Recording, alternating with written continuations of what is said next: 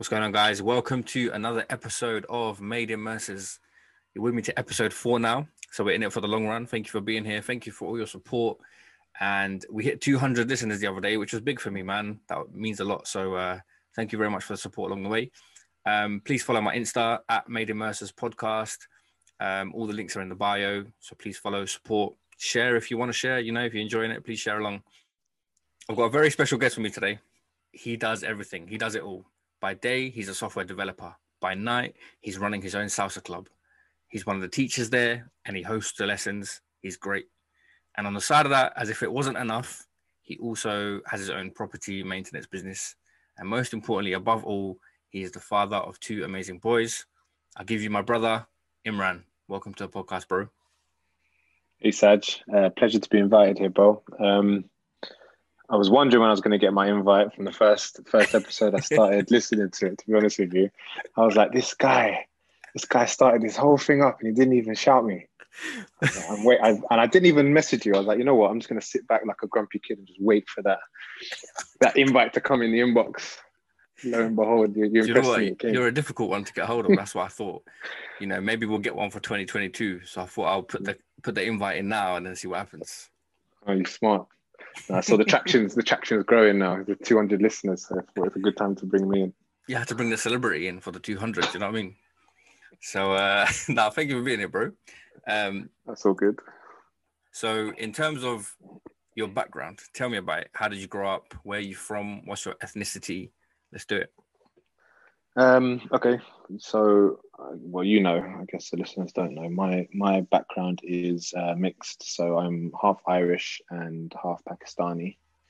Um, Crazy flavors. I don't know. Yeah, growing up, I don't know how I kind of referred to it. It was, you know, on those little forms that you fill out, the surveys. Mm-hmm. Like, so so nowadays it's like there's so many different combinations you can go for. Like it's it's got it down to a T. So now it's like mixed white Asian or something like that. Do you know what I mean? It's really specific. Yeah. Whereas back in the day it was like you're white, you're black, you're mixed race, or you're other.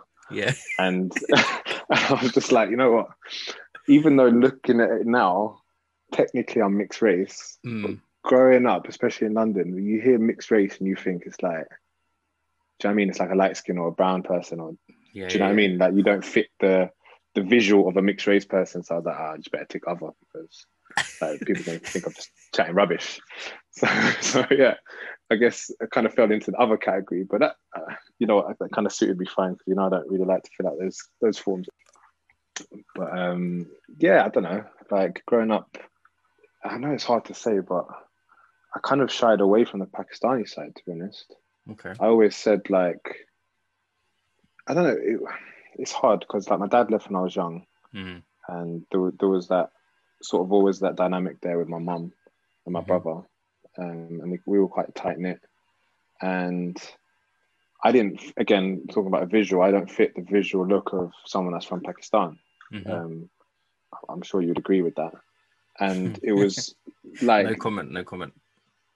no, no, but do, do you know what I mean? The stereotypical. If we're going to talk about stereotypes later, but do you know? Do you understand what I'm talking about? I know what you're talking about. And it's, and, and it's like especially growing up in somewhere like I was in Harrow when I was growing up when I was younger, and there was a lot of sort of, um, especially at school, like racial slurs getting thrown around, and um, especially like sort of words like "packy" and all that kind of stuff. And it was, Mhm. you know, I guess, it was a way of me shying away from it, Mhm. and um, yeah, I guess it was it's quite weak now that I think of it, but it was just I was embarrassed about the whole situation at home and things that had gone on with my dad and all that kind of stuff. So I was just like, let me just pretend I didn't even know the guy, pretend I didn't even know where I was from, and I'm half Irish and half something. And as far as I was concerned, it was like that half something could be anything. And to be honest, like that has kind of carried me through my whole life anyway. Like people think I'm half Irish and could think I'm literally half anything at this point. Um, so Has yeah, that kind changed of at from- Um, yeah, now I tell people straight up.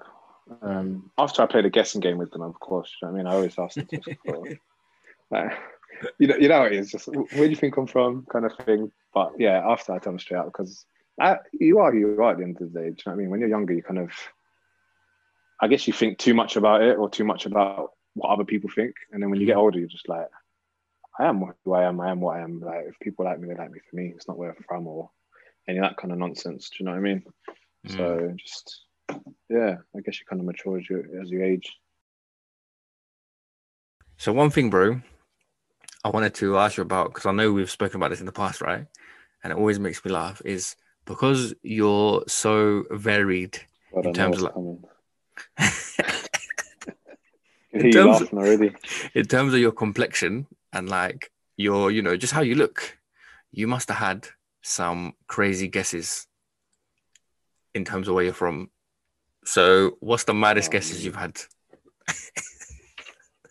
All right. So again, before I say anything, yeah, like you were saying, I'm quite for someone that's mixed with Pakistani and Irish. Like my dad is dark, like you know, like one of those dark Asian people, like really, really like not not brown, dark, dark.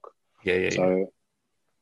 I'm really fair in comparison to to that, but I'll start subtly. So growing up in North London now, so I moved I moved to North when I was quite quite young, probably eight or nine.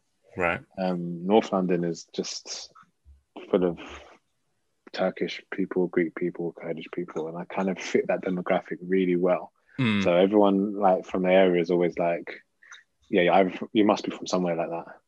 So straight away that's a no. But yeah, I think the wildest one I must have got. I don't know what kind of drugs this guy was on, but he said he asked me if I was Nigerian, and I was just like, I don't even know where you pulled that out from. Like, wait, wait, not, wait, not even wait. someone I know. It, it's not even someone I knew. Like, it was someone I think I was talking to at work, but wasn't even like part of the office or anything. It was just a passing person. And then two twos, we were talking about something, and I don't know where it came from. But it was like, "Have you got Nigerian in you?" And I was like, "What? what?" no. See, for those people that obviously don't know what uh, Imran looks like, he's the furthest thing from Nigerian looking. As you can imagine, like he's very, very light skinned and yeah, like very European I understand features. The Greek and, I, I, I understand the Greek and the Turkish. Like I, I do feel like I fit that demographic quite well. I could easily blend, but I don't know where what this guy was on, man. I really don't. Oh, that's two but, jokes. That's two jokes. Yeah, but I feel like with my with the way I look, I can say I'm half Irish and half anything. Do you know what I mean? So yeah, yeah, yeah. I kind of use that to my advantage when I go away. So if I if I go to Egypt, I can easily say I'm half Egyptian. If I go to Spain, I can easily say I'm half Spanish or Italian or something like that. Do you know what I mean? Because mm. It's very hard to pinpoint, especially these days. Everyone looking so different. You could well be. You could easily be. Yeah, true. You've so, got that your advantage. It's definitely, it's, yeah, it's definitely been an advantage. Easily been an advantage. Apart from you can't speak any of the languages, yeah. no, but I've always just I've played the whole thing of yeah. My dad left when I was young, and boom, I'm half Egyptian now. So just stop haggling me, like I'm, like leave me alone when I'm walking down the street. Just, and it worked every time. It literally worked every single time. Like the second you could, you know how to say like something, even in Arabic, just to say no, thank you, or leave me alone, or whatever. They'll kind of just leave you alone. Yeah, yeah, yeah. Yeah, so I was quite blessed. I kind of fit into most cultures, luckily. But African, I feel like that might be a step too far right about now. North Africa, cool. yeah, yeah, yeah. the guy asking about the Nigerian. Yeah. Wild. That was definitely the maddest. But I've, I have found someone else that has my mix. No way. Yeah, yeah, my very first job. Crazy. Like, he was the only guy that has ever guessed it, but obviously he was the same. But it was the opposite. His dad was Irish and his mum was Pakistani, which wow. is like, which is mad. Yeah, yeah. And and the really weird thing, his name was Imran. No. I swear on my life. That's so weird. Yeah, it was crazy. Yeah, yeah, that was like a gobsmack moment. So obviously, like you said, you were like less inclined to talk about the Pakistani side. Does that mean you fully like embraced the Irish side, or did that not really occur either? You know what? When I was younger, it was a case of it was very conflicting because, like, my mum was from Ireland, as I was mm-hmm. saying, and she converted fully um, when she married my dad. So I was raised as a Muslim, child, mm-hmm. and um, so that that culture was really embraced, especially in my family home. Even when when when my dad left, like still Muslim, we still carried on exactly the same way, kind of thing. Do you know what mm-hmm. I mean? Yeah, yeah. Um, still had a tight connection with my sort of grandparents and my cousins and all that kind of thing. Um, so the culture was still there, um, but it was very conflicting because they are literally two opposite ends of the spectrum. So it's kind of like you've got the my grandparents on my Pakistani side who are like big Muslims. Do you know what I mean? They're mm-hmm. like mm-hmm. very, very traditional. And then you flip over to my Irish side and you've got very strict Christians.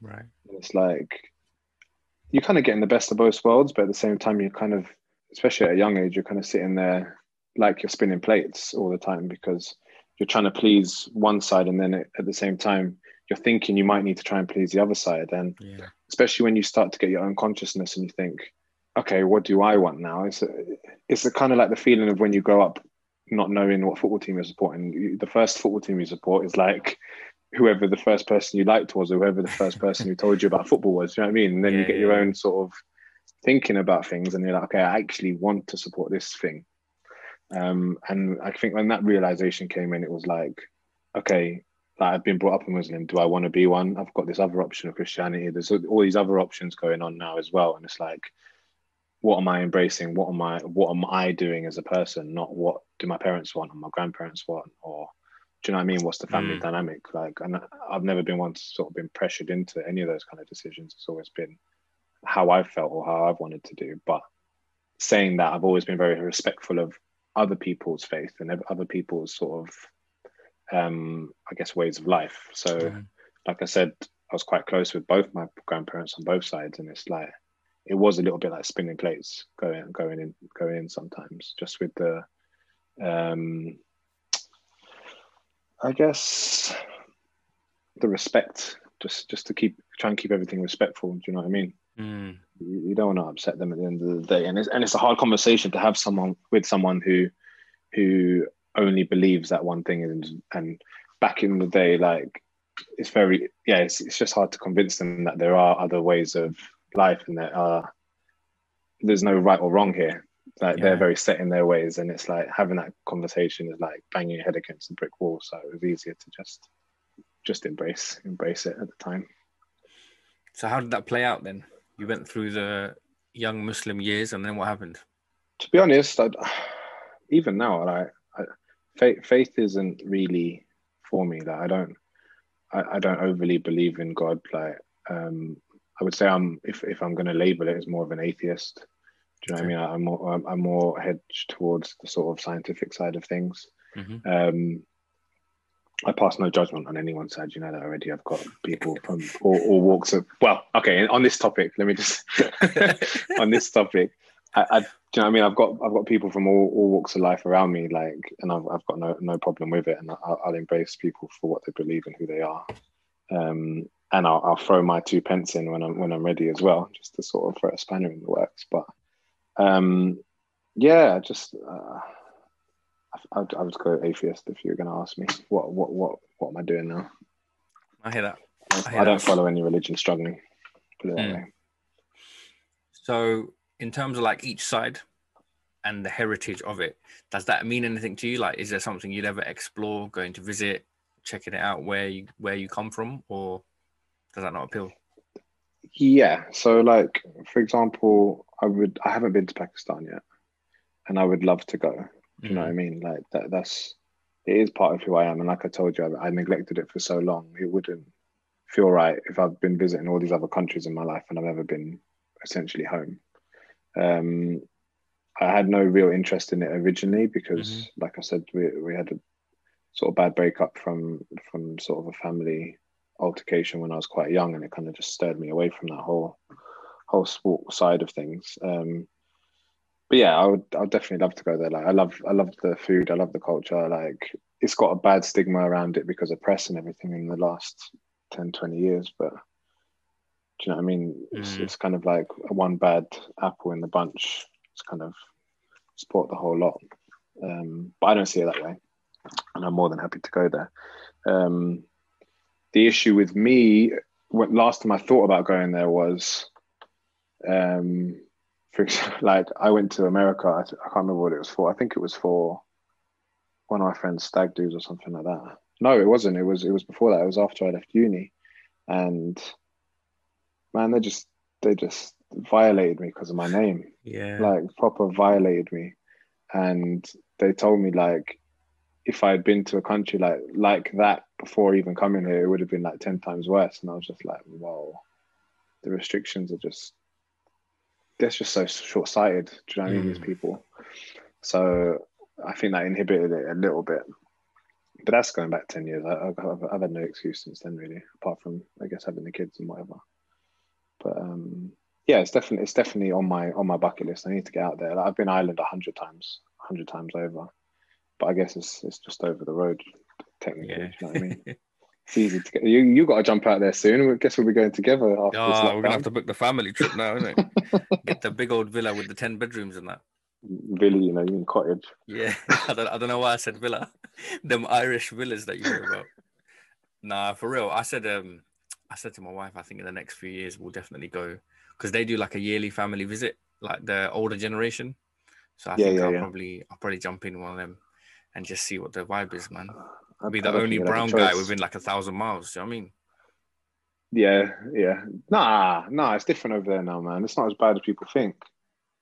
It really, really isn't. Like I remember when I was growing up, you didn't see a lot of coloured people out there. But now it's I'm not gonna say it's anything like London. But of course not. but do you know what I mean? It's not as um few and far between, I would say. And and it's just mad, especially when you see the like someone that isn't I, I, I sound racist saying all this kind of stuff, but when you see someone that isn't white and out there Yeah, and then yeah, they start speaking with the accent, it's just the maddest thing. It's just the Yeah, maddest you know thing. what? I've, I've heard there's a couple accents. One is the Irish accent, and the other is the Scottish accent. If you see a brown Oh, person speaking with either of those accents, it's just like, what is going on here? Yeah, brown, black, like any anything that just doesn't Fit. you wouldn't associate with that country. It's just Yeah, like yeah, yeah. boing. But it's crazy because I guess once upon a time that would have been the UK. Yeah, know what I mean? Like, why is this person speaking with a, an English accent or a London accent, or same with America even? Yeah, no, It's- exactly. It, it needs to just become the uh, norm. In terms of your your upbringing, is there anything you can see culturally that has an impact on like the morals and things that are important to you? Ye- Yeah, I well culturally, it's not a case of that shaped my morals Mm. because I feel like people that have been exposed to the same thing have can have worse morals or terrible morals. Do you know what I mean? I don't think that shapes a person's morals per se, but I think it gives it gives people, I guess, a upper hand or, or a sense of direction when they're making a decision um, Mhm. further down in life or and this isn't just about my my my heritage. Like I, i'm being very generic here. I think that any sort of religion or any sort of influence from when you're young is can can be deemed a good thing if if it's i guess nurtured properly. Do you know what i mean? Like you've got the extremists and things like that um, when it comes to religion that could effectively negatively impact someone's morals and things but um yeah i just feel like my, on, on my side like a lot of things come from my grandparents um, and i feel like that generation was always the most um respected and sort of set the foundations and the laws and um within the family units do you know what i mean Mm. and I, I don't know if it's the same for you. I'm, I'm guessing it kind of is. Like sort of rules of the household kind of get passed down from them, and they kind of shape their children, effectively our parents, and then it kind of gets passed down to us. So, um, yeah, you just got. I think you just got your grandparents to thank, whether they're good people or bad people. I think that's where your influence kind of comes from from an early age. Yeah, no, I agree 100%. I think um they so my grandparents are first generation immigrants. So for the, for them this culture and this environment was completely new. So I think they came over with absolutely no desire to integrate with British culture. They yeah, came I feel like mine over- the same. Yeah, Mm, they came over with their food. you know, so like we ate rice and curry every day. As ashamed as I was to admit that as a kid, that's how it was. Because my this parents is what I'm saying. The kid, the kid thing is just like it was wrong how we were made to feel, even though no one physically made us to feel that way. Do you know what I mean? Mm, It was just whatever we saw or whatever influences we had around us made us feel that there was a certain certain things you could say or certain things you couldn't say, and there's a stigma around sort of Asian people or Always. do you know do you know what I mean? And I don't think that's that changed too much. I don't know about young kids now, but I, still feel the same kind of way. Um, definitely, man. yeah, I remember like just a bit crazy. um, being in secondary school and kids used to like talk about whatever they eat for dinner or whatever. And it got to the point where we used to have to start making stuff up because they used to be like, oh, like I had, I don't know, like fish fish fingers and chips last night with peas. And I'd be like, oh, that's cool. And I'd be like, what did you have? And in my mind, I'm like, I had chicken curry last night. Curry and rice. And then the night before that, I had chicken curry. And the night before that, I had lamb curry. And the night before that, I had prawn curry. I'm thinking, I need to mix it up. I need to diversify my portfolio up in here. God. And I used to be like, yeah, yeah, no. Do you know what? I had fish fingers too. And then I look back and I think, why was I so ashamed? I was having flavors, boy. Do you know what I mean? Yeah, yeah, yeah. yeah. And yeah. I used to be Compared to the bland planet that we wanted to Do you know what I mean? I'm like, what are we doing? Oh man, I was having all of them spices, them flavors, and I was complaining, thinking, man, they're gonna say my breath stinks, or they're gonna say like, I don't know. Like I remember one of the things was curry muncher, yeah, that was a mm. proper diss, and that one used to hurt me, but I have no idea why it did, because I think back and I was like, hell yeah, I was a curry muncher. I'm still a curry muncher yeah. now, bruv. Yeah. You know what I mean? But it was ah, it was such a stigma attached to that, and I feel like that the smell and like the I don't know, like your fingernails being colored yellow because you ate yeah, curry or yeah, something, with- fingers, yeah, yeah. like, all that kind of stuff was big. And I, like I, I look back and I think you know I'd never want my my children to feel any type of way about you know the food that they eat because it's a beautiful thing, man. It's a it's a thing that brings us together, but also keeps us unique. Um, yeah, hundred percent. But you know, that is what it is. Right. So, one thing I want to talk about is language. And, you know, I know you've got you've got a fair mix there, and you've been brought up around, you know, even where you live, brought up around um, multiple cultures and ethnicities. So, one word is the segment, and we asked a guest to give us one word. It can be from their native language, and it's something that you know doesn't necessarily translate or isn't commonly known to English speaking people. Have you got a word for us today? Uh, yeah, I just want to sort of uh, put the, put it out there that I don't speak any other languages, so I'm really like bad at this kind of stuff. But um, I, I guess you're you're lucky you called it one word, otherwise I would have been really stuck. Um, Wait, the Irish and Pakistani guy that speaks one language. Yeah, I know it's mad, isn't it? the plot thickens. No, I'm joking. I'm joking. I'm joking.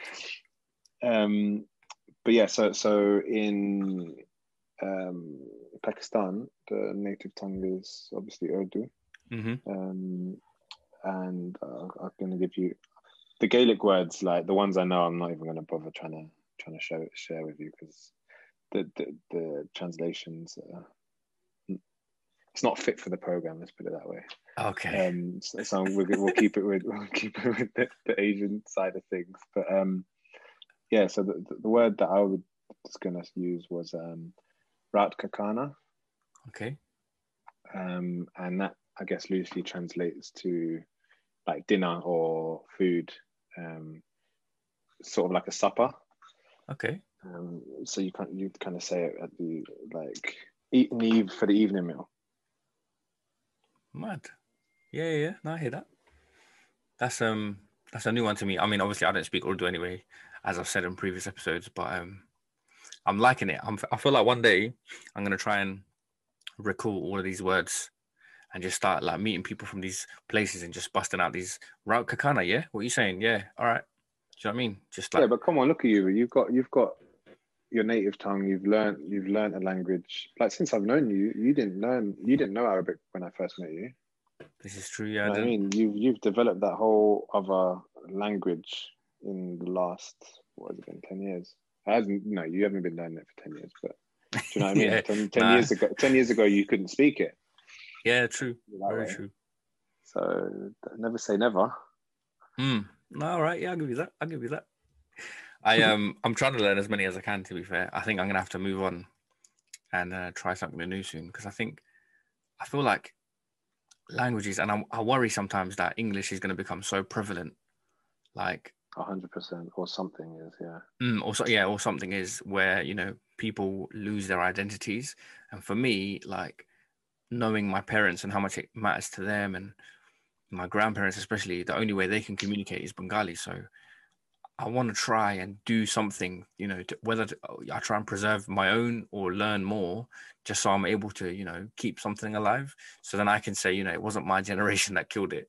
At least we it. tried. yeah, because there's going to be a generation that's just like, you know what, I can't be bothered to do this anymore. I'm just going to Yeah, speak English, and that'll be it. And their kids will never ever learn. Um, Yeah, and it's something I've been asking like the guests and stuff like is there a pressure from them to teach their kids another language and you know everyone I've spoken to about it so far has said no not at all like if they lose the language they lose the language it's hard now because we're in a situation where we only speak English at home like even me like I only speak yeah. English at home now yeah, it's not it's not the first language at home, so it's very difficult to. And then, you know, s- Keep it some people try that whole like, oh, we'll teach them the native language at home, and then when they go to school, they can learn English. I'm like, I'm not going to do have a freshy like child that goes into nursery has no idea what anyone's saying, and they're like, "Do you want a biscuit?" And he's just like looking around like, "I don't know what that means." No chance, man. So for me, it's yeah, like I'm trying little things like sit down. Do you want to eat? Come here. Do you know what I mean? But really, it is like a catch twenty two, and you'll probably find with development wise that if you even if you maintain doing that, like keep doing it, you'll you'll see a frustration phase where they're either getting them mixed up or you don't know what they're saying back to you, whether it's whether they're speaking in Bangladeshi or whether they're speaking in um, uh, English. But once you get past that stage and they're able to differentiate, it will it will kind of all simmer down a bit. Hmm. Um, just just I- think it's worth persevering with. If I'm if I'm honest with you, just don't get frustrated with it if you're not getting the results straight away. Like, I'm gonna try, man. It's the best I can do. Yeah, yeah. I can't I can't do that with my kids. you know I mean, physically can't. So that's why I'm egging you on a little bit here. Like, you're doing it for our for our generation, Saj. Keep it Listen, going. Uh, man. you need to learn Gaelic or something. It's like dropping the Gaelic. allow it. Wait, so hold on. So funny, your it's funny because no one even calls it Gaelic over here. Do you know what I mean? Everyone's like Irish, Irish, Irish. Like, Yeah, Irish isn't even a language. Yes. People, man. This is what I mean. This is why languages are being lost. People don't even know what the names of the languages are these days. Yeah, crazy. So, okay, talking about um, something we touched upon a bit earlier, food. And I said, you know, it's something that unites us, something that brings us together. And like one of the things I'm finding really interesting is hearing about different people's culture, their food, and what they what they remember, what the smell was growing up. You know, what dishes really mean home to them. And I've had some some mad ones throughout, and you know, my own experiences. I'm sure, you know, I've told you a million times, curry and rice every day. So Mm. what was that for you? What was growing up? What's food like for you? And what can you remember of that time? funny you asked that because I literally had sort of, you know, one of them moments in your life where you just get transported back Mm, in time to to just from a smell or from a from something you've seen or it just brings you and absorbs you right back into a memory. mm, And um, so I was around, I was with my uh, grandpa a couple of weeks ago. I brought the kids around there to see him because he, he, he managed to get his jabs and whatever. Um, and my cousin's been living with him because my, my uh, grandma died a couple of years ago. mm, Um, so so he's there kind of looking after him. And there was he was cooking some dal or something at the time, and I just walked into the kitchen, and it just literally the smell, the fragrance, just kind of brought me right back to when I was younger. And it was like, oh man, like you. You don't understand it. It was like whether you'd already eaten or you hadn't eaten or you were going home to eat, like, and you were going to get in trouble for eating at grandma's house. It was like the second you stepped in there, she wouldn't let you leave until you'd eaten and, Yeah, and yeah, yeah. eaten at least three dishes. Do you know what I mean? Every Mm. dish had something different in it. You had naan bread galore. And it was just like, yeah, sit down at the table. Even if you're on your ones, you're just sitting there on the table, and it's just like, yeah, just just back it. Forget about the consequences after. Forget about what's happening when you go home. Just just name the food, man. and it literally just brought me back to that, and that that was some of the best food I think I've ever had. Like I couldn't tell you all the names. I couldn't tell you everything that we had and what whatnot, but yeah, that's what made me fall in love with sort of Pakistani food. Like really fall in love with it. Just Yeah, grandma's house, man. Uh, I'm sure. I'm sure a lot of Asian people feel the same way. Do you know what I mean? Especially from like you were saying, first first generation immigrants. Like they've literally brought the flavors of the home to, to the UK. Yeah, man, and it must have been hard. Can you imagine, like the first time you go to like a English greengrocers and you're like, Yeah. ah, turmeric, turmeric, or not even. It wouldn't be turmeric; it'd be haldi, haldi, and they're like, what is this Yeah. guy saying? And then you're looking around Yeah. for this yellow spice. You're never gonna find that. They had to bring it all over, start Bring like over, importing. Yeah. man. Honestly, yeah. Let me tell you. So every time my uh, granddad goes to Bangladesh, right? He first of all, yeah, Bengalis are nuts. When it comes to flying, they're You're all gonna like, bait him out now, aren't you? now I'm not gonna bait him out. I'm gonna bait out the entire culture. So what they do, yeah, is they're like dr- full of spice. hundred percent, bro. They're like drug mules, but the food version, yeah. They'll just be Yeah. packing the maddest stuff.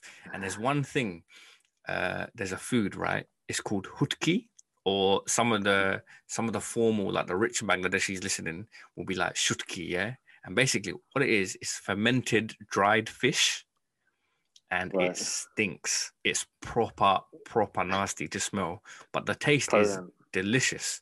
So Ah, this thing, right? You can't get this. You can get it here. You can get it because it's obviously a type of fish, but there's nothing like the Bangladeshi version.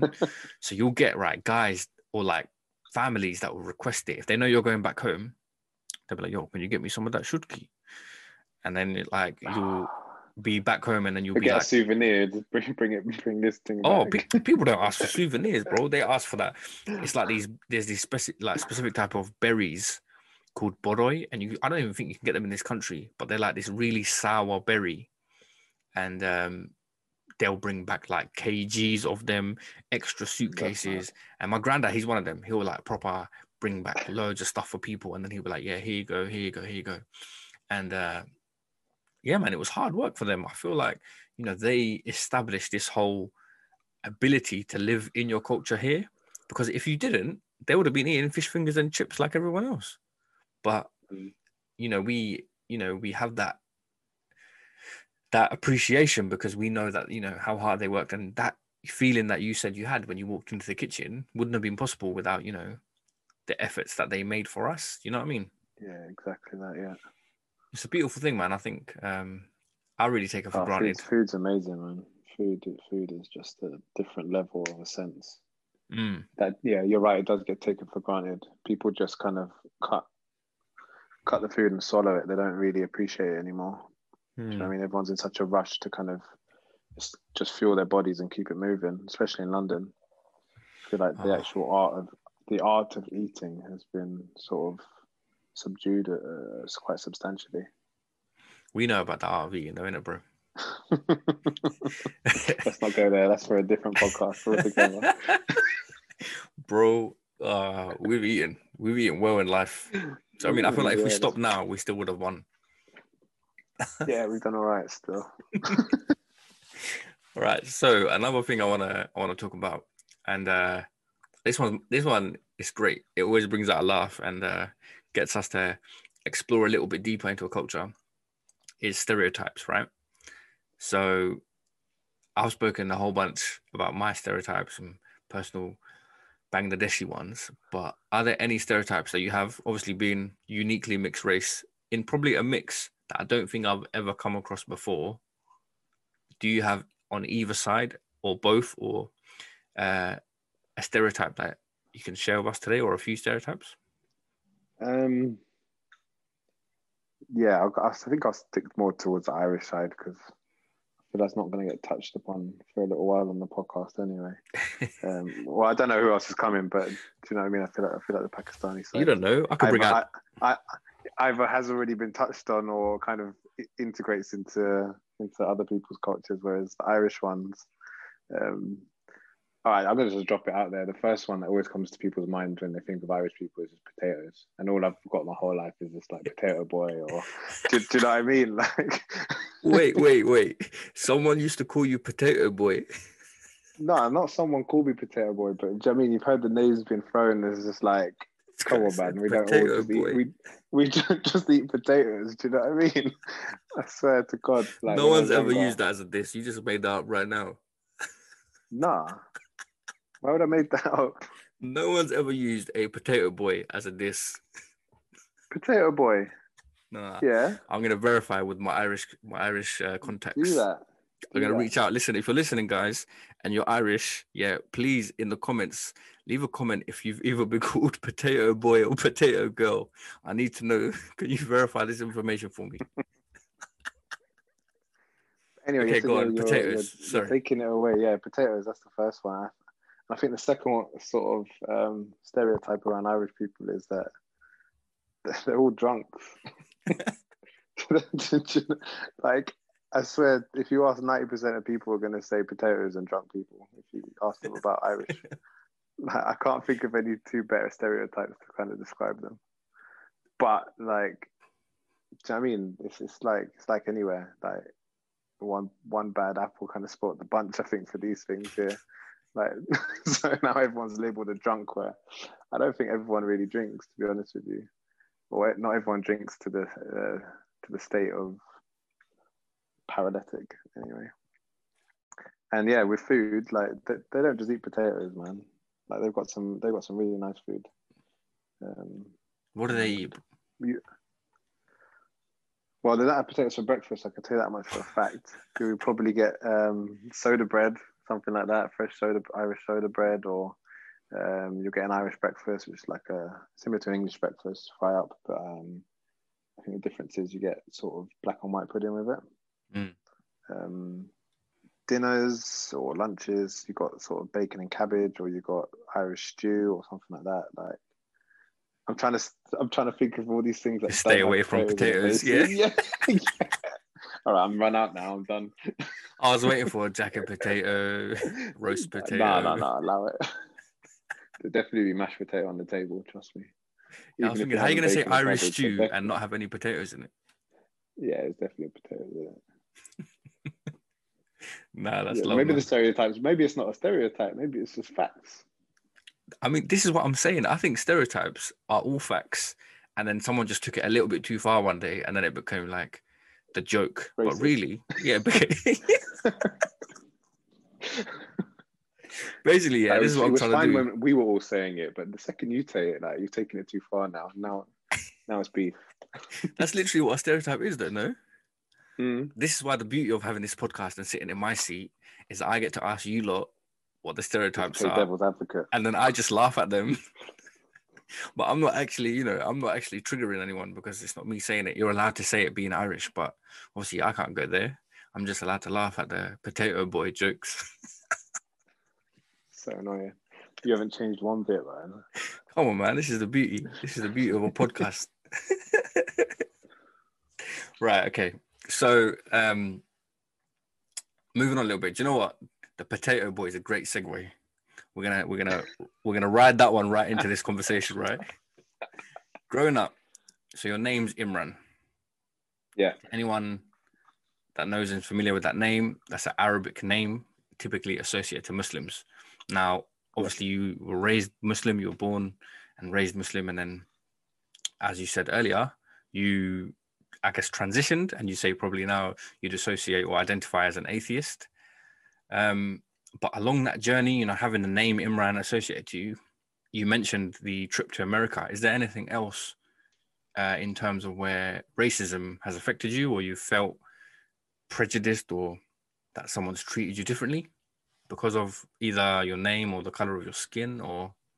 Um, you know what? I, it's hard for me to find. Uh like there's there's loads of subtle ones, do you know what I mean, over the years, but there hasn't been very many sort of big bursts of them. Like mm-hmm. I said, the biggest one was was probably the trip to America, where it was literally because of my name they held me in a in a room for like hours, missed my next flight, everything for absolutely no reason. I just finished university. And the thing is, I wasn't even going to America. I was on a connecting flight out. So they stopped me in transit. like, wow. wasn't even, yeah, it was crazy, absolutely crazy. And I was traveling with someone else and they literally turned to him and said, uh, yeah, you better go get on your next plane because your friend here is missing, missing his next flight. And I was just like, what have I done? Like, seriously. Um, and yeah, the, after the guy didn't finish interrogating me, he said, literally, it's because of your name. Like, in your name's flagged now. That's it, for, forever, kind of thing. And ever since then, security's just been crazy. I get, I'm on this blacklist now. Um, 100%, man. No, it's not. It's not even. It's blatantly on the blacklist. Like my ticket gets printed, and on the bottom right hand corner of my ticket, it's got four S's. Yeah, yeah and it yeah. just basically means like extra security. So every Mm. time I go through a security thing, even if the thing doesn't go off, I get searched. Um, my bags they don't go straight under; they get brought back to me in front when I'm about to step on the plane, and they get searched again in front of me. Like it's it's actually annoying to be honest with you, and there's there's no way of getting off it. So I was doing some research, and if you call up like the U.S. embassy or you, American sort of Interpol or whoever deals with it, I don't know. Um, immigration, sorry, I don't know why I said Interpol. Um, Interpol is the international Yeah, I police. know, I, know, I wasn't gonna say anything, but- you're just gonna let me flow there. Yeah, I was Um, gonna, I was gonna meant leave a comment afterwards. But, but if you call up immigration and ask them to come off because obviously doesn't like you shouldn't be on it, then they're more inclined to say, "Why do you want to come off it if there's nothing wrong with you?" Oh, okay. Do you know what I mean? So then you're Mm. even more blacklisted, basically, and it's just a horrible cycle.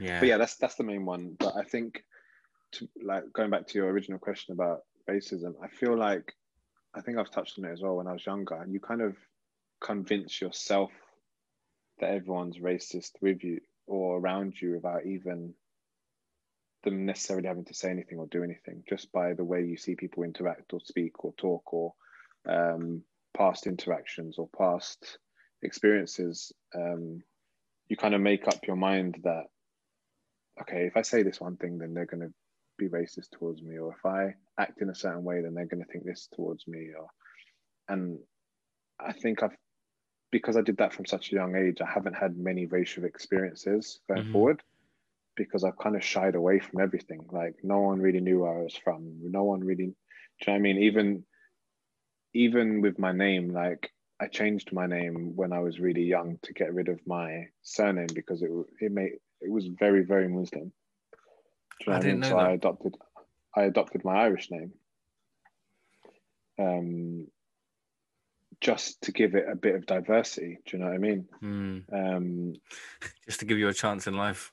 Yeah, I, as bad as it is to say, but I, yeah, it was. It kind of felt like that at the time. Mm. Um, and yeah, there wasn't. I, I can't think of many, many like point blank racial racial things. Like I said, people can't don't really look at me and think, "Oh, you're from Pakistan or you're from Ireland or whatever." So it's very hard for someone to be directly racist to me because they don't really know where I'm from to be racist about me, um, unless they kind of know my name or know where I am from. Um, so I guess it's a blessing in in, in a way. Um, but yeah, like I said, when I went to Ireland when I was younger, now it's really like really clear to see people that um, aren't necessarily your typical white people in Ireland. But even when I was young there, going there, like all my friends were sort of bleach white, and we're me and my brother going there, and we're kind of olive skinned, and Mm. you kind of feel like you're sticking out a little bit. Do you know what I mean? You already Yeah. got the accent different, and you're walking around with different kind of clothes to everyone, and now all of a sudden your skin color is a little bit different. But yeah, luckily you that's aware just of how that? I felt. But it's just how I felt. It's not how anyone made me feel. Mm. Do you know what I mean? Like, it's not racism. It's it's more of a you make yourself feel uncomfortable in certain situations because of what you assume people are going to think, rather than what's actually happening. Yeah, you're like hyper aware. Yeah, kind of thing. Mm. And don't know why. Don't have a clue why. How young were you when you And I- first remember feeling that? Um, young man. Me and my brother used to go to Ireland. We used to fly to Ireland just the two of us when we were like four. Right. Um, this is back when airlines used to let kids fly on their own. Wait, as in Um, with no adults? No, no adults, man. Three or four, I think it was. Yeah, yeah, yeah. yeah. You could fly when you were back in the day without adults. Um, so your your adult would bring you to the gate. Then the airline would have hostesses that would bring you onto the plane. Then they'd bring you off the plane on the other side to whoever you're meeting. Wow. It was great, man. We used to love it. Like we used to get like the A one treatment. It was amazing. Best way to travel ever because you skip all the queues. You get to chill with all the hostesses. Like it was great. But but do you know what I mean? Like it was really young when I when I first started going over there. So you're looking like what 20, 25 years ago now. Mm. So things have definitely changed since then. Um, definitely. That's um. It reminds me because there's a example I often talk about, like when I'm talking about this kind of thing, being hyper aware, and it's a lot later in life. Mine was about. I mean, I felt it from a young age. I remember feeling it at school and looking looking down at my hands, and my hands being brown, and I always just look at my hands and think, why are my hands different? But um, the example I often think about, I remember it so clearly, man, as if it was yesterday. I can close my eyes and remember. I had a meeting with the Department for Education in the government building. And I came to, I guess it's Westminster. And you come out and it's like House of Parliament and uh, Big Ben on the other side of the river. And then on this side of the river, you've got like the government buildings. And I came in my suit and I walked over to this building and I went inside and, hi, I'm here for my meeting with so and so yeah, great, we'll take you through. They took me through. And the meeting was with 11 other suppliers, right? So they were like, they were like, um, yeah, follow, you know, follow us, come into the room. I'm looking around and I feel like I started feeling like anxious in my chest. I didn't know why. And then I get into this room and I look around and every single person in the room is about 45 years old and white, male, only male. And they're my peers. They're the people I work alongside in well, as in my counterparts in other companies. Mm. And I looked around and I felt like shriveling up and disappearing because I remember looking thinking, Yeah. I don't I don't belong here. What am I doing? It's like here? that Homer Simpson meme when you go back into the bush. hundred oh, mate, I wanted to go back into the bush as much as I could because I looked around and I felt so insignificant. And that no one ever told me to feel that way. They didn't look at me funny, but Yeah. I just felt like I don't belong here. And I always, always, always, if I ever go that back to that place in London, remember that feeling. And it's really prominent for me It's because almost like a nervous anxiousness, isn't it? yeah. And that was very much in later life, but now that's something that, you know, stays with me. And I remember feeling that way as a kid and growing up. But that for me was a the mat like the biggest indication was that I was a grown man. I was established, you know, somewhat established in my job. Um, you know, I was a professional. And we live in a time now where, you know, anyone can work anywhere, um, regardless of how they look, how they talk, whatever. And, you know, I I always made a point, you know, I always had a fresh haircut. My beard was always trimmed up and wore a fresh suit. And I really wanted to make a good impression. And I got there and it was like, I could have been wearing tracksuits. Do you know what I mean? With a skin They're fade. still gonna they're still gonna look at me the same. They're still going to look at me the same. That's what I felt like. My beard could have been down to my chest. Do you know what I mean? Yeah. Coming in there with like my mosque clothes on and that, started reciting the calls for prayer and that. And Yeah. people would have been the same because I felt like you automatically have labeled me. But they never But they never said that. No one ever said anything. yeah, but like you said, also there, there's no one said it to you, and no one educated you about it either. Do you know what I mean? It was it was something that you had to learn on your own, or or an experience you had to experience on your own. But now you've had that experience, especially now you've got you've got a kid, and you know kids in the future. You, it's important that we pass those experiences on because we shouldn't let anyone feel like that or Mm. let themselves feel like that because no one's doing it to them. Do you know what I mean? And if someone had told you you want like when you were younger, one day you might be in this situation, Saj, where you're going to feel a certain way, but just know that X, Y, Z. Do you know what I mean? At that moment, that could have calmed you down, or that could have that Mm. could have been the realization. Oh, this is what Dad was talking about when I was younger. Yeah, cool. I'm I'm fine now. Like, I'm ready to go, kind of thing. I don't feel like disappearing. Let me just integrate and cool. Hmm. you know what I mean? So Mm. it's really important that we pass it on, especially uh, with our kids. Like your your your your blessing, your son's going to be a bit like like me, uh, a bit confused for a little while. Yeah, Uh, he reminds me of you a lot, you know. With the Irish and the Asian, he's gonna be like, "What box should I tick, Dad?" He's gonna. Hopefully, they have a box for him now, innit? The Irish and Bangladeshi. yeah. Well, look at my ones, man. My ones are really confused. Like we've got, God, I don't even know what we've got. We've got Irish, uh, Pakistani, Jamaican, and Dominican. Wow. Like a, yeah, that's the next generation. I reckon they're just going to be like these forms have gone out the window.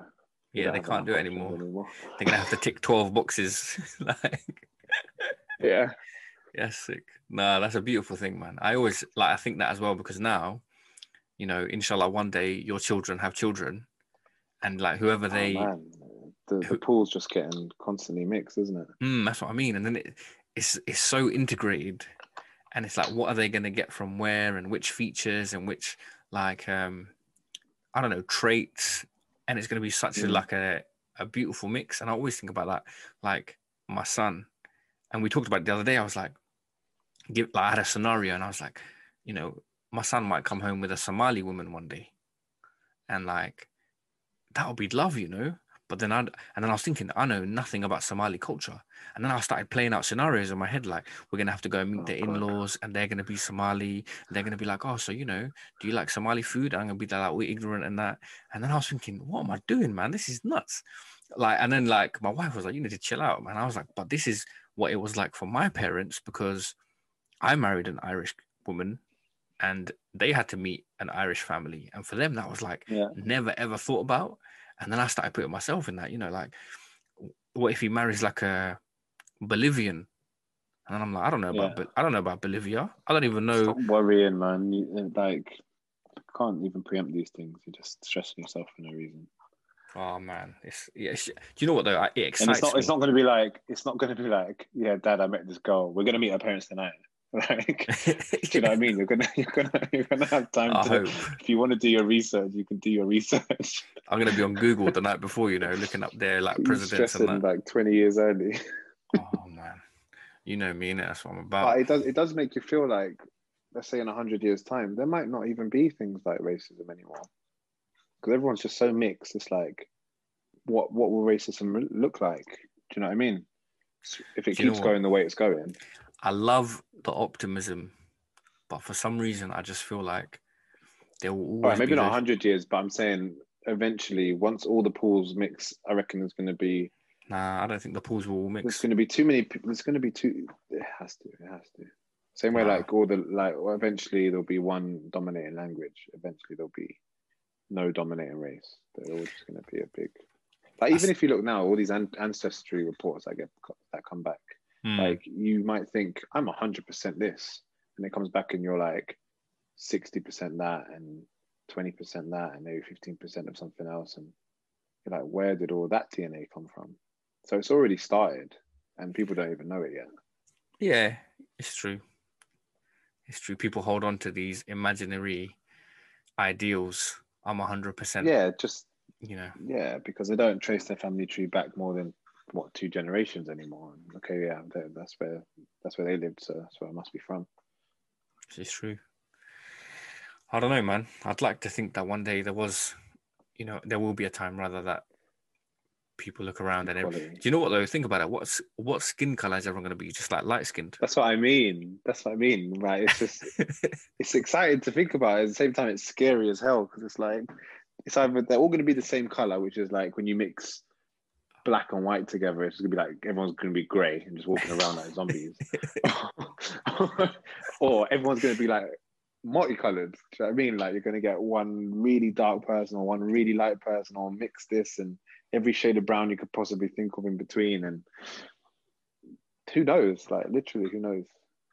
yeah, it's I really feel like I'm I'm way off the point here, but yeah, I'm just I don't remember how we got here, to be honest. But uh, rolling with the punches. Happens every time we talk, you know. We just kind It of does. go off on a tangent and then what were we even talking about to start with? we're hypothesizing about the future of racism. Yeah, and and who your son's gonna bring home. Madness. Um, do you know what? It's been um, it's been nice to talk about this because I think we have a a common uh, a commonality, I guess, in that we both married different races completely to our own, and then you've got that. It's not a challenge because I look at it as a positive in that raising your children, they're not going to be I mean, it's very much, you know, in what you and how you were raised, in that you identify as both and you see both. But like as yeah. we get into, you know, such a sensitive time around race and su- such a sensitive time around racism, you said it perfectly when you were talking about us giving them the lessons because oh you have to you really have to my dad right my dad used to get beaten up so he'd come home from school and then he'd always say like there was these these English boys that used to wait for him outside of school and they'd beat him up. And then that was a normal day for him. And they, or they'd chase him and then he'd like run. And then like Yeah.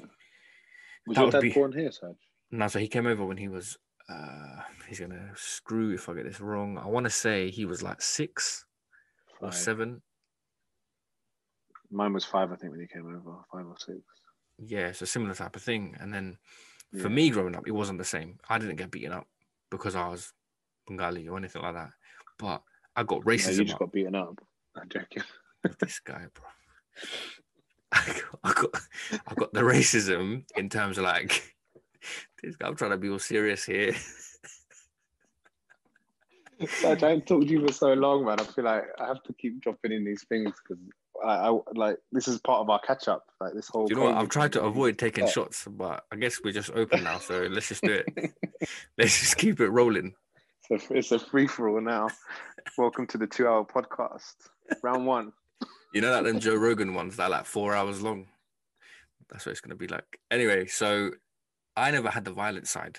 I never had the opportunity to witness that. And you know, I'm grateful. I'm so grateful that it never happened to me that way because like, you know, that must be a whole different thing for him. But because of that, my dad, mm. he would tell me, you know, what it was like from him, from his perspective, getting beaten up and chased out of school.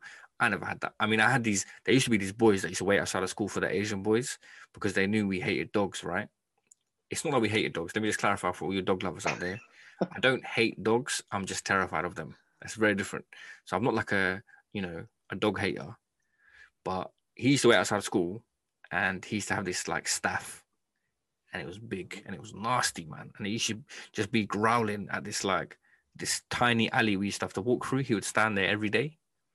So we'd have to wait half an hour. Huh?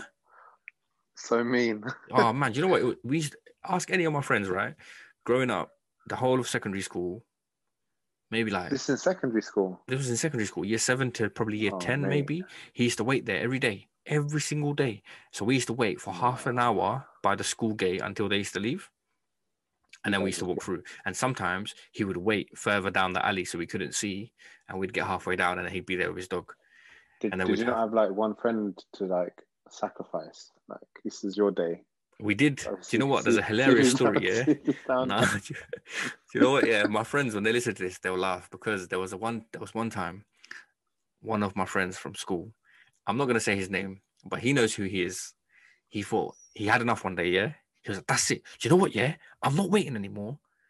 Every time, every day, they make us wait and they they they mock us. So that's it. Today I had enough, bruv. So he charged through the alley, he crossed the road, went across to the alley. Yeah. Did he charged through the alleyway just so he could go home on time, or was it to actually do something to the guys? Just so he could go home on time. That. Just to go yeah. home on time. okay, it, it, wasn't to do something. He wasn't trying to start beef. He just wanted to get home yeah, on time. Yeah. So he was like, "That's it." So he went, and the dog was there. The guy was there with the dog, and this guy storms across the road, chest puffed out. He's like, "Yeah, that's it. I'm going home." And he comes up to the alley. So there was like a, do you know like those barriers where they don't let like the bikes through? Cars. Yeah, yeah. Oh yeah, cars. Um, bikes. Yeah, yeah and um, they had that, so you have to kind of like weave in and out. They had them, and then this dog just starts barking like mad at him, and then the guy lets the dog. I don't know if he let the dog off or he just extended the lead a little bit, and the dog jumped up on him, and like ripped his jeans or like his jacket, whatever his denim jacket, ripped his trousers, proper attacked him, and he just ran. He ran. We were there laughing our heads off, like, oh my days, this guy sacrificed himself at what cost? like, you know, yeah, he You never recovered. feeling like, okay, at least the dog's full now. Like we were good. Yeah, do you know what I mean? Like he's had his one attack for the day. but like um that that stuff. Crazy, So that stuff used to be like I I knew he knew that you know we hate we hated being around it. So. Yeah. it was that situation and it was never like direct. So like, my point, that was a mad long-winded story to get to the point, but like the level of racism I had was completely different to my dad's. And now, you know, as you said before, like there's a lot of subtleties and a lot of little points made, or you know, a lot of like even just gestures or like Yeah. body Yeah. language. And I feel like that will be more the way in which it goes in the future because there'll be people, and you know what the world's like now people get cancelled, people get called out, people aren't really willing to accept um, them standards anymore. So the people that still Racism incline, in the world is just crazy. That's a whole different topic, man. You could, Yeah, I mean- for hours at the moment. but you have that, you have that, and people are, you know, they're Mm. happy to voice their opinion, which is good, and it gives people a right to stand up. But that's where I feel like people who are still racist won't be outright calling people packies and whatever else. They'll be subtle. be indirectly. Mm. Yeah. Oh, There like, can be indirect under the under the table kind of insults. mm, and they're the ones that I feel like, you know, I've had a lot of, but I feel like they will be the ones that will probably be the next generation's main Yeah, they're the ones you're gonna have to prepare them for. exactly, exactly. So, I'm gonna just say, like your dad probably prepared you for getting beaten up, but that was never relevant. Do you know what I mean? You preparing them for someone waiting outside with a dog just won't be relevant.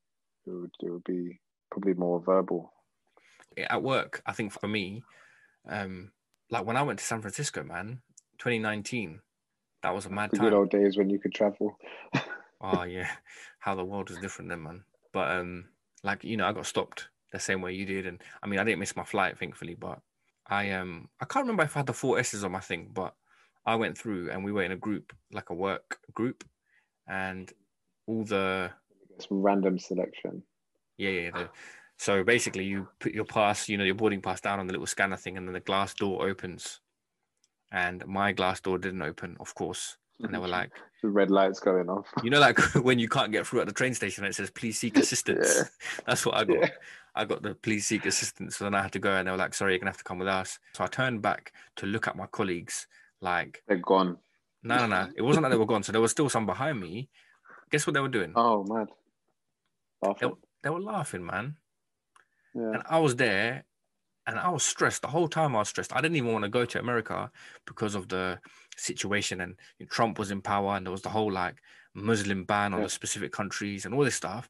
And I was stressed about it. And then I turned around and they're laughing. The, the thing is, you can't blame them, Saj. Like you're either gonna laugh or cry about these situations. And the way I see it is because it's so racist and it's so blatantly in your face racist, you can't help but laugh at it.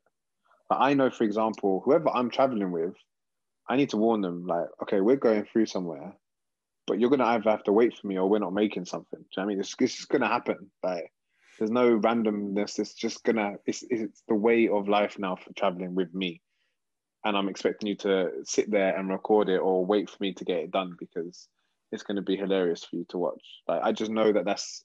Do you know what I mean? That's that's. It's part of the experience now of going through an airport. Is, is I'm gonna get stopped or I'm gonna get searched or I'm gonna get some sort of special attention that shouldn't is has no no relevance. And it's Mm. going to hold up the group. So so what else are they going to do they're might as well be their entertainment rather than them crying about it toward to, to, to us. Do you know what i mean? I so mean, don't be upset or offended by it. I know I, and i can hear by by your response and by about how you told the story that it's different for you because you're with work colleagues if you're with your friends imagine if you were with your friends it would have been Yeah, yeah, different of course it would have been you probably would have been busting up as well do you know what i mean so i think it's kind of one of those awkward ones where what what do you do apart from laugh at the time, maybe be a bit concerned, but he can't even talk to you. So, what, what, what would they do? What would you do if it was me, or what would you do if it was one of them going through? if it was one of them going through and they got stopped, Yeah, you'd probably laugh as well. no, I'll be like, stay safe out there, bro. That's it, innit? Hold it down. Nah, you wouldn't. Come on, be real. Like, especially all right. If the Nah, table nah, hold on. and you were going somewhere else, and it would be a white guy getting stopped and going through, because I'm assuming your most of your colleagues were white at the time. Yeah. Okay. You know what I mean? If, if the tables were turned because now this is something that you don't see on the regular, because this is something that they probably aren't witnessing on a regular basis. You'd be like, oh my god, like this is blatantly racist. Like this is Does that mean they're allowed to laugh? no, but you'd find it funny. No, I don't know if I would. I just think I think most people I think you would. If they got stopped because it was like, yeah, we think you're a cartel member, then I'd be like, yeah, that's jokes in it, and I'll probably laugh. But, But I'm not gonna just start busting up. Just get- some random white guy just gets stopped. because yeah, because you know they're getting stopped for nothing. You know they're gonna find nothing. You know you're just gonna be on your way in a minute. So Did they do the know. swab test on you? Define what swab tests are here. I don't want to know what type of swab test you mean, if that's what you mean, because my one wasn't that deep. Let me just put it out there, like guys. on your, on your on your clothes and on your Yeah, bags stuff. So it was on like it, but the the worst one was on the inside of my. uh, So I had um, tracksuits on, the belt strap bit, whatever you call that bit, on the, where the where the drawstrings are, on the inside of that. So like on top of my boxes. They uh they swabbed down there and I was like, yo, this is a bit. And then it was mad, you know. I was looking around like, what is going on here? And I look around and I see another Asian dude with a backpack. I was like, I know why you got stopped. Then I look at the other side and I see some. I'm, he was Mexican looking, had tats all the way up his arms, skinhead. I was like, I definitely know why you got stopped. that's what I'm. But that's what I'm saying. You're saying all these things. You can you not see the slight humor in it? No, I see. Because I see what you're so na- saying. It's just so normal now. Do you know I mean? It's just. It's not even like they're trying to hide it. It's not even like they're gonna grab one person that might look like they're doing nothing and just bring them in. It's just literally all the stereotypes are getting hit, hit, hit, hit, hit. Know, but you know, sometimes, yeah, you got to bring in that one Simon, man. innit? Bring in the one Simon. That's what I'm saying. They're not. That's why it's so funny. Then they're, just not. They're just just literally hitting all the stereotypes every single time. Black Ah. guy, white guy. Do you know what I mean? Like it doesn't it doesn't matter what country you're in. Whatever's racist in that country gets gets a good scene to on immigration, man. Oh man, that one was a it was a mad experience. It always. I don't think I'd ever feel go like back. is that is that one of your first experiences like that No, man. What are you talking about? in an airport? No, in an airport. Like, is it? Or does it No, happen That's happened. It's happened every time. It's happened every Okay. single time. The, So, the funniest thing. so you that knew it was coming. I, I was expecting it, of course, but what I wasn't expecting was the reaction from my colleagues. I thought they were gonna hold it down and be like, "Oh, it's all good, bro. We'll wait for you," or like, just be concerned. They were just there creasing. I was like, "Nah, you lot are." I don't want to say the word on here, but do you know what I mean? And then I I, walked that. through, and then this is the thing: they went through the glass doors, went straight down through the, you know, the nice little entrance bit, bags and everything. whatever that checkout bit is called, and then I was there Yeah. on the separate little interrogation section, just filled with the brown people, and I was like, okay, cool. I'm just in the brown zone, while you lot get to cra- like carry on and checking your bags and Live your life. do you know what Yeah. Start getting some some duty free stuff. And I was like, nah, man, what's going on? And then like, so one of my friends, um, he knows who he is. He waited for me, and um, we got through. And he didn't like make any jokes or anything. We was cool, but yeah, I mean, that will always stay with me. I'm never gonna go back now because of that. I feel like that's too much for me. I can't deal with that again. But you asked me how I've been like I've been through it every single time. When I went to Turkey, um, Yep. we properly we got properly like spoken to and they did the proper swab tests, man, like on every single item in our bags and stuff. And then um they dipped it in like these different like colored. I'm even there and I'm laughing already. I'm sorry, Sam. bro, it was crazy, I swear. And then they were like asking us, mad, 'cause of- though, isn't it? they were like, "Did you cross over to Syria?" I was like, and do you know what? Yeah, I think this is was my genuine reaction. I was like, "No, no, of course." I, and I'm looking at the guy like, "Come on, bro. You think I'm just gonna be like, yeah, man? So I'm in Istanbul. Yeah, Blue Mosque. Yeah, oh, nice. Yeah, all right, cool. Spice Market. All right, let's just jump over into Syria and see what ISIS are saying real quick. Yeah, yeah. You know what? Let's just do a weekend with ISIS, and then we'll jump back into Turkey and see what they're saying. And you know, Oh, it'll be, it'll be nice. I'm gonna come back and I'm gonna tell you what that I did that. What? what? You- like he's asking you, you're not Oh, exactly gonna yeah, go do yeah, it and come back and tell him like, yeah, exactly. I went over there. Like, Do you know what? I actually took some pictures whilst they were over. You know, me and ISIS, we go way back. So I was like, I got the selfies, and then uh, yeah, man. So here's the evidence. And then I was like, come on, seriously? And then he was like, English accent and kept kept it moving. oh, the the full on interview voice. No, so uh, we were actually just in Istanbul. yes, um, yeah, just for a holiday, really. Yeah, here's my family, and I went with my in-laws, right? Obviously, they're all white, so I was there looking like the coconut. Do you know what I mean? Like that that that one token. To- to- to- token, yeah. and they were like, "Yes, no problem, okay." And then they just let me through, and I was like, "Yes, sweet." Oh, yeah, man. but what would have happened if you went with your family? that would have been it. Would have been airport lockdown. They would have been like, "Okay, we need to check everyone's. We need to check the camera roll. We need to check the location you, history." you see what I'm saying? Like, it's just a mad topic again to just. Check this one. Check this one. Me and my wife, yeah, after we got married, we went to Fuerteventura. Um, only because it was the only place with sun at the time. But we went Yeah, there yeah. and uh we came back and I said to her, Yeah, I said, Watch, you ain't never had this kind of trouble before, but now you're with me, that's it. You better get used to this. so she was like, What do you mean? What do you mean? It's not gonna be that bad, trust me. And we come back, land in the UK. Lo and behold. Oh man, you know what? We landed and I was like, Oh, home sweet home. Love Heathrow coming through. It's all calm. I was like, yeah, thought you had made it. yeah, yeah, of course you do. You get through like the yeah, you get you get to UK and you're like, okay, whew, yeah, yeah, good I'm done. I'm at home. And then you get treated worse than when you're away. You're like, Yeah, and they were like, hell? "So, what was the purpose of your visit to Fuerteventura?" And I was like, "Who else is going to go to Fuerteventura to do what kind of nonsense do people get up to in Fuerteventura for you to ask me that question?" So I was like, uh, "We were on holiday," and she was like, "Okay, so what was you know what was it that you did there?" And we're like, "Oh, it was just recreational. Like we just we got married recently, so we were just having a holiday." kinda like You're a just honeymoon. thinking, this. I'm not trying to come here for a holiday. I live here. like, Yeah, let me back in. and then she I goes, think they asked me once, but did I go to Turkey when I'd been like to the other side of the world or something? I'm like, you can see I haven't been anywhere near Turkey. Like, why are you asking me these weird questions, man? So then this woman, right? She asks, she goes, "Do you have any hashish in your possession?" I was like, "Hashish," and I say, I don't even think my wife knew what hashish was. Yeah, and she was like, "What?" And I was looking at her like, "Oh, I can't believe this woman has the audacity to ask me if I've just smuggled hashish." Out of all things, if I was to choose to smuggle, why on earth would I mm-hmm. come back from Fort Fuerteventura with hashish in my bag? And I looked at her and I was like, "Come on, you know I don't have hashish in my bag." And I was like, "You want to search me, don't you?" She was like, "Yes, I'd like to, please." Yep. and I was like, "Okay, please go ahead and look for the hashish." And obviously, she found nothing, and I was like, "This is madness. This is Oh, madness." Sugar. You know what I mean? The hashish from The things Fuerteventura, they think of, you know what I mean? Like, like that Fuerteventura is well known for that good old, good hashish. You know what I mean? It's a well-known destination for hashish oh, smugglers. You got me busting up here like a lemon. No man, Ah, wild. trust me, your poor wife. Yeah, and then that, that's it. Now she's stuck with it for for the rest of the time, so she has to deal with it. But my bro, listen, it's been a pleasure having you on here, man. Yeah, thank you very much. Sorry if uh, I've gone off on a few tangents or not made my point clear enough. But nah, it is, what it is it what it is at this point.